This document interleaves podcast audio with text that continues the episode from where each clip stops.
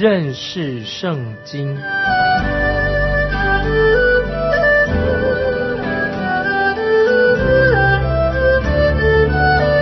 认识上帝的话，把上帝的话带到全世界。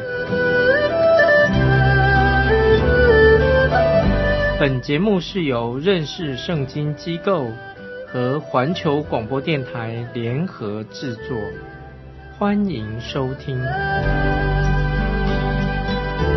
亲爱的听众朋友，你好，欢迎收听认识圣经，我是麦基牧师。现在我们要看四师记第十三章第一节：以色列人又行耶和华眼中看为恶的事，耶和华将他们交在非利士人手中四十年。我们看到以色列人再度的背叛神，就让他们自己受到非利士人的欺压。以色列的敌人当中，非利士人是名声最坏的，他们欺压的以色列人长达四十年之久。在这段期间，我们不能够忽略这第十三位的士师。我们已经看过十二位的，这第十三位的士师，他的名字叫做参孙，他是士师当中最突出的、最特别的一位。他比其他的士师更有机会，更多的机会。他的前途很光明，他也具备了条件，是其他的士师所没有的。但可惜啊，他失败的一败涂地。他的一生是一个悲剧。他在以色列第七次，一共第七次的背叛当中，他就成为士师。他也是最后的一位士师。这个时候，我们看见以色列人正被非利士人征服了。参孙救了一部分以色列人。从耶佛他时代开始的小型内战，现在规模越变越大。在四世纪结束的时候，以色列已经陷入一片的混乱当中。我们看到，在参孙做士师领导的时期，我们看见他成功的一个秘诀，因为他力大无穷。我们也看到他的失败的原因是什么？听众朋友，我再要强调说，他本来拥有极端辉煌的远景，很有前途，比其他的士师多得多。可惜他失败的。现在我们来看《士师记》十三章第二节，那时有一个索拉人是属但族的。名叫马诺亚，他的妻子不怀孕不生育。索拉是在但和犹大中间，离耶路撒冷只有几里路。马诺拉和妻子没有儿女，因为他的妻子不能够生育，所以参孙的出生和以撒、约瑟、便雅悯一样，可以说都是一个神机。接着我们看三到五节，耶和华的使者向那妇人显现，对他说：“向来你不怀孕。”不生育，如今你必怀孕生一个儿子，所以你当谨慎，清酒浓酒都不可喝，一切不洁之物也不可吃。你必怀孕生一个儿子，不可用剃头刀剃他的头，因为这孩子一出胎就归神做拿西尔人，他必起手拯救以色列人脱离非利士人的手。我们看见参孙的出生之前，神已经把他分别为圣。神要兴起参孙来成就一项伟大的事工，他要拯救以色列人，因为以色列人那个时候正处在一个非常恶劣的环境当中，神要把他们交在非利士人的手里。那么这个时候，神的使者向参孙的母亲显现，告诉他参孙要成为一个拿西尔人，在民数记第六章记载的。如果一个人许愿成为拿西尔人，有三个条件：第一是清酒、浓酒都不可喝，也不可以喝烈酒或者葡萄酒。在圣经里面，酒是代表一些世上的享乐，用来振奋人心的。拿西尔人的喜乐应当是在神里面。以弗所书新约以弗所书五章十八节说：“不要醉酒，酒能使人放荡，乃要被圣灵充满。”如果我们基督徒要讨神的喜悦，就应当在基督里面得到喜乐。喜乐是圣灵的果子，在加拉太书大家都很熟悉的加拉太书五章二十二、二十三节，圣灵所结的果子就是仁爱、喜乐、和平、仁爱、恩慈、良善、信实、实温柔、节制。这样的事没有律法禁止的。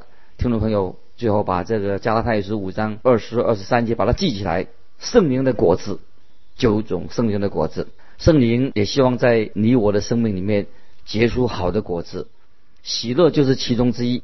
那么第二项，拿西尔人第二项有规定，就是拿西尔人不可以剪头发，这代表什么意思呢？在哥林多前书十一章十四节这样说：哥林多前书十一章十四节说，你们的本性不也只是你们男人若有长头发。便是他的羞辱吗？那么圣经已经说了，在新约长发使男人蒙羞，但是拿西尔人是甘愿留长发，甘愿受羞辱。所以这里说到不可拿剃头刀剃他的头，就是这个意思。那么拿西尔人还有三个所规定他们所要做的：不可挨近死尸，即使有血缘的关系也不可以。他必须把神放在第一位。高过他自己的亲人，在路加福音新约路加福音十四章二十六二十七节，新约路加福音十四章二十六二十七节，主耶稣这样说：人到我这里来，若不爱我胜过爱自己的父母、妻子、儿女、弟兄、姐妹和他自己的性命，就不能做我的门徒。凡不背着自己十字架跟从我，也不能做我的门徒。所以我们看见这个意思，就是说，任何的人事物都不能够超越基督在我们心里面的地位。今天也许许多基督徒已经忘记了，我们这时候看到参孙，他是一个拿西尔人，他是属神的，这是他拥有成功的一个秘诀。神为了一个很重要的目的，兴起参孙这个人，他要参孙靠着神自己来得胜。可惜参孙并没有完成神所指派他的命令。听众朋友，请注意第五节。第五节，他必起手拯救以色列人脱离非利士人的手。那么我们看见成功已经在他们门口敲门了。那么他是起手的，不是结尾的。他是开始，不是结尾。他起手要拯救以色列人，但参孙却没有完成神给他的使命。今天许多基督徒和参孙一样，有头却无尾，就是有头无尾。在加拉太书新约加拉太书五章七节这样说：你们向来跑得好，有谁拦阻你们，叫你们不顺从真理呢？也许听众朋友，我们开始的时候大张旗鼓，可是，在结束的时候就是缩头缩尾，我们所谓的虎头蛇尾。很多听众朋友或者基督徒开始很认真的读圣经，可是读了一半。就停止了。他们有一个好的开头，却不能够持久。我看到许多这种虎头蛇尾的基督徒，没有完成神所给他的使命。听众朋友，我们要啊要警醒，不能可不可以做一个虎头蛇尾的基督徒。接着我们看十三章的二十四、二十五节，四世纪十三章二十四、二十五节。后来妇人生了一个儿子，给他起名叫参孙。孩子长大，耶和华赐福与他，在马哈尼旦，就是索拉和以实陶中间，耶和华的灵才感动他。这段经文就告诉我们，参孙力气很大的一个秘诀。虽然参孙用双臂杀死一千个非利士人，但是他的力量不是来自他的双臂。虽然他把加萨的城门扛在背上。但是他的力量也不是来自他的雄背。虽然参孙也剪了头发之后没有力量的，但是知道他的力量却不是来自他的头发本身。参孙只有在神的灵感动他的时候，他才强壮有力，力气从这里来的。单单剪了他的头发不会削弱参孙的力量，头发只不过是他。作为拿西尔人的记号而已。当他的头发被剪了，就是表明说神的灵已经离开他的。有很多人把参孙形容成为一个大力士。听众朋友，你你觉得他是一个大力士吗？其实他是在圣经里面可能是一个最娘娘腔的一个人物。我猜想他的身材一定很瘦小，很干瘪的，胆子很小的。他的名字参孙就是小太阳的意思。我们看参孙，可能他是留头发，他喜欢玩这个猜谜语，好像小学生一样，很爱胡闹。他也任由受到女人来愚弄他，看起来他并不是一个真正的雄赳赳的大力士，他不是圣经里面所说的最强壮的一个人，其实他是非常软弱的一个人。这个人大概成天绕着他母亲在转，像个女孩子一样。可是当神的灵感动他的时候，他就变得大有力量。当神的灵离开了他，他就柔弱像水一样。在参孙时代的人，都想知道他的力量的来源到底在哪里。当时的人并不明白，神要拣选世上最软弱的人来成就他自己的旨意啊！听众朋友，这个我们特别注意，神是拣选世界上的软弱的人，可以来成就他的旨意。他们对参孙赞叹不已。他看到，哎呦，参孙这个骨瘦如柴的、胆子小的人。他怎么会有这么大的力气呢？能够做出这些事情来呢？听众朋友，只有一个解释，这是神所成就的事情啊！这是我们所知道的。没想到神的灵会临到这样的人身上，很明显的，我们知道是神在他身上动了奇妙的工作。接着我们看十四章四世纪十四章一二两节，参孙下到亭拿。在那里看见一个女子，是非利士人的女儿。参孙上来禀告他父母说：“我在亭拿看见一个女子，是非利士人的女儿，愿你们给我娶来为妻。”听众朋友，他是不是像一个娘娘腔的一个人才会这样做？他为什么不自己去处理这样的事情呢？只有像这个娘娘腔的人才会要他的老爹老娘。替他安排婚事。接着我们看三四节，他父母说：“在你弟兄的女儿中，或在本国的民中，岂没有一个女子？何至你去在未受割礼的非利士人中娶妻呢？”参孙对他父亲说：“愿你给我娶那女子，因为我喜悦她。”他的父母却不知道这事是出于耶和华。因为他找机会攻击非利士人，那时非利士人辖制以色列人，参孙借由婚姻做了一个谋略，好从非利士人手中来拯救以色列。他有一个好的开始，可以说是好的开始。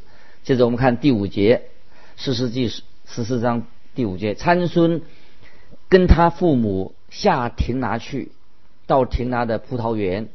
见有一只少壮狮子向他吼叫，那么我们看见圣经要拿西尔人远离葡萄，我们看到参孙他没有这样做。接着我们看六到九节，六到九节，耶和华的灵大大感动参孙，他虽然手无器械，却将狮子撕裂，如同撕裂山羊羔一样，他行这事。并没有告诉父母，参孙下去与女子说话，就喜悦他。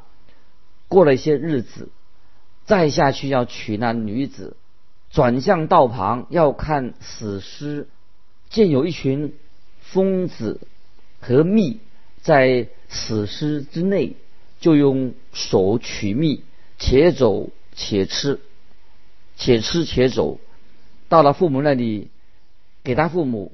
他们也吃了，只是没有告诉这蜜是从死尸之内取来的。我们看到参孙跟他的父母到亭拿的路上遇到狮子的攻击，在这个紧要关头，神的灵就临到他身上，参孙赤手空拳取了狮子的性命。后来参孙碰到一头死尸，在死尸身体里面发现。蜂蜜、蜜蜂和蜜，他就用手沾着蜜吃了，还给他父母吃了，却没有把这个事情得到这个蜜的事情从哪里来的，他没有说。触碰尸体是违反拿西元的条件，他不能做这样的事情。现在我们看第十到十四节，他父亲下去见女子，参孙在那里设摆宴席，因为向来少年人都有这个规矩。众人看见参孙，就请了三十个人陪伴他。参孙对他们说：“我给你们出一个谜语，你们在七日宴宴之内，若能猜出意思，告诉我，我就给你们三十件礼衣，三十套衣裳。你们若不能猜出意思，告诉我，你们就给我三十件礼衣，三十套衣裳。”那么这意思就是说，他们说，请将谜语的底谜底谜底说给我们听。参孙就对他们说：吃的从吃者出来，甜的从强者出来。他们三日若不能猜出谜语的意思，那么就是参孙就按照习俗摆设婚宴。婚宴是在新娘家举行的，所有的嘉宾都是菲利士人。在那个年代，猜谜语啊是一种娱乐。于是参孙就给嘉宾们出了一道谜语，要在七天内解开这个谜语。如果嘉宾解开了、猜中了，参孙就要给他们三十件礼衣、三十套衣裳；如果没有人猜中，那他们就要给参孙。三十件礼衣，三十套外衣。不知道参孙徒手杀死狮子，以及从狮子的体里身体里面取蜜的事情，那么这些嘉宾当然猜不出来。接着我们来看十五到十八节，十五到十八节到第七天，他们对参孙的妻说：“你宽宏，你丈夫。”看出谜语的意思，告诉我们，免得我们用火烧你和你夫家。你们请了我们来，是要夺我们所有的吗？参孙的妻在丈夫面前啼哭说：“你是恨我，不是爱我。你给我本国人出谜语，却没有将意思告诉我。”参孙回答说：“连我父母我都没有告诉。”岂可告诉你呢？七日宴席之内，她在丈夫面前啼哭，到第七天逼着她，她才把谜语的意思告诉他妻，他妻就告诉本国的人。到第七天日头未落以前，那城里的人对参孙说：“有什么比蜜还甜呢？有什么比狮子还强呢？”参孙对他们说。你们若非用我的母牛犊耕地，就猜不出我谜语来的意思。菲利士人就威胁参孙的妻子，要他从参孙口中套出谜底。他若是不听，他们就威胁要烧死他和他的富家。我们知道，女人啊最有效的武器就是眼泪。那么参孙的妻子在他面前哭哭啼啼的。七天，那么一个女人一年七天在你面前哭哭啼啼的，就会让人心烦。参孙最后不得不投降，将谜底就告诉了他的妻子。他很会说俏皮话。参孙当然知道这些非利士人是从哪里得到这个谜底的。参孙这样说：“你们若非用我的母牛犊耕田，就猜不出我谜语的意思来。”也就是说。你们是从我爱人口里套出这个谜底的。接着我们看十四章十九节，幼华的灵大大感动参孙，就下到雅斯基伦，击杀了三十个人，夺了他们的衣裳，将衣裳给了猜出谜语的人。参孙发怒，就上父家里去了。这个时候，神的灵大大的感动参孙，他就下到。雅斯居伦，雅斯居伦是在菲利士的南边，他在那里杀了三十个人，取了他们的衣裳，付他的赌金。参孙怒气冲冲的走了。听众朋友，请注意，他没有带着他的妻子同行，因为他妻子泄露了这个谜底，让他很生气。接着我们看第二十节，二十节，参孙的妻便归了参孙的陪伴，就是做过他朋友的，所以在婚礼上，新娘的父亲就把新娘许配了给伴郎了，实在是也很不合理的。接着我们来看《四世纪》十五章一二两节，《四世纪》十五章一二两节。过了一些日子，到割麦的时候，参孙带着一只山羊羔去看他的妻，说：“我要进室内室见我的妻。”他岳父不容他进去，说：“我固定你是极其恨他，因此我将他给了你的陪伴。”他的妹子不是比他还美丽吗？你可以取来代替他吧。在参孙气消了之后，他就带着一只山羊羔做礼物去探访他的妻子。新新娘的父亲就告诉参孙说，他以为参孙悔婚了，后悔的，所以就把他女儿他的妻子许配了，配给了伴郎。当孙。参孙当然很生气，很生气，不会高兴的。接着我们看第三到第五节，参孙说：“这回我加害非利士人，不算有罪。”于是参孙捉了三百只狐狸，将狐狸尾巴一对一对地捆上，把火把火把将火把捆在两条尾巴中间，点着火把。就放狐狸进入菲利人、菲利士人站着的禾架，将堆积的禾捆和未割的禾禾架，并橄榄园尽都烧了。参孙这个人，他认为这笔账我要算在菲利士人的头上是最合理的，他就做了三百只狐狸，将狐狸尾巴一对一对的。捆上，用火把捆在两条尾巴中间，点着火把，让狐狸冲到田间。狐狸当然是会拼命的往前跑，在田间四处点起了火苗。那么这个把戏实在很像这些少年人的恶作剧一样。在这里，我们看到参孙好像实在不怎么像一个属神的人。接着我们看。第六到八节，十五章六到八节，菲利斯人说：“这事是谁做的呢？”有人说是亭拿人的女婿参孙，因为他岳父将他的妻子给了他的陪伴。于是菲利人、菲利斯人上去用火把烧了妇人和他的父亲。参孙对菲利人、菲利斯人说：“你们既然这样行，我必向你们报仇，才肯罢休。”参孙就大大击杀他们，连腿带腰都砍断了。他便下去住在以旦盘的内穴。